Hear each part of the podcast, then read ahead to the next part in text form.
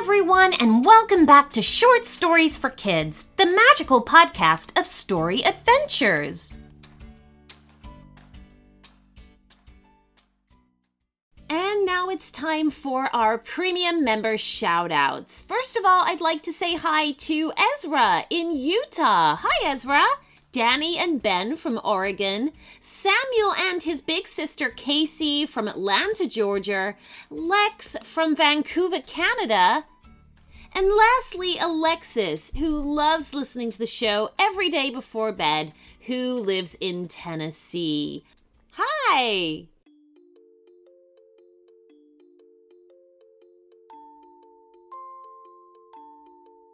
Once there was a girl called Rachel. Rachel had a dog called Skittles and a cute little fluffy hamster called Chester. One day, she went for a walk with Skittles walking right alongside her and little Chester sitting on her shoulder. She was walking by the lake, and usually she followed the path right and circled back to her house. But today, she decided to take the left turn and explore the part of the lake that she had never seen before. It was a lovely day, filled with blue skies and sunshine. Skittles sniffed the ground and gave a happy bark to other dogs that were there for a walk that day, as if to say hello. The other dogs would bark happily back at Skittles, as if to say, Good afternoon. Chester sniffed Rachel's hair and gave her a little kiss. Rachel loved Skittles and Chester, and they both loved Rachel very much. This side of the lake was quite different. The water was dark and looked very deep. Skittles kept an eye on Rachel to make sure she didn't fall in. There were trees that bent over the water that had squirrels and birds playing in the branches. The ducks and geese were quacking and honking noisily, hoping that Rachel had some bread to feed them. Sorry, you guys, said Rachel. No bread today.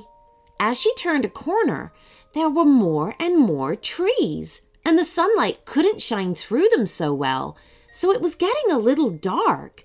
The path sloped upward, so Rachel and Skittles had to work hard to climb the hill. Just as they reached the top, Chester let out a squeak. What is it? asked Rachel. There was a loud crunching noise that sounded like hundreds of sticks breaking all at once. Rachel ran in the direction of the sound and found herself looking at two huge eyes. it was a dinosaur, and not just any dinosaur. It was the biggest that had ever walked the earth. It had a giant head and a long, thick neck that seemed to go on for miles. It was stood in the water, eating leaves off the trees. Rachel suddenly heard a soft laugh nearby. Huh, beautiful, isn't she? said an old man's voice. Skittles barked in surprise, and Rachel jumped. The old man sat on a bench nearby watching the dinosaur. He wore a big fluffy sweater, brown pants, and big brown walking boots. I thought dinosaurs weren't around anymore, said Rachel, not being able to take her eyes off the huge creature. Oh, a lot of them aren't, said the old man, smiling. But there's still a few, here and there. But how come no one's ever seen them? said Rachel. The old man stood up and looked at her. Well, they're very good at hiding, even big girls like this one. Do you know what she's called? Rachel shook her head. This, said the old man, is a Brachiosaurus. Now don't be afraid of her. They don't eat meat like the Tyrannosaurus Rex. Oh, wow, she's so beautiful, said Rachel. I can't believe she's real. Are you sure I'm not dreaming? The old man laughed again. Oh, no, I'm quite sure. I've watched this one grow from a tiny baby for years and years. The old man took a thin branch from the tree and snapped it off. It was covered in deep green leaves. Do you want to feed her? he asked. Oh, yes, please, Rachel said.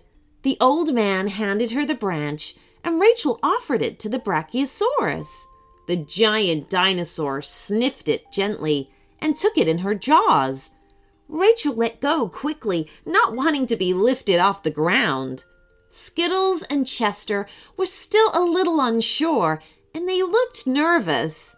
Why, said the old man, I see you have some beautiful creatures of your own. Oh, yes, said Rachel excitedly. This is Skittles, and this is my hamster, Chester. Well, I'm very pleased to meet all three of you, said the old man. Now I must be going now, but I, I hope that I can trust you to keep the secret of the dinosaurs. We don't want people coming to disturb them.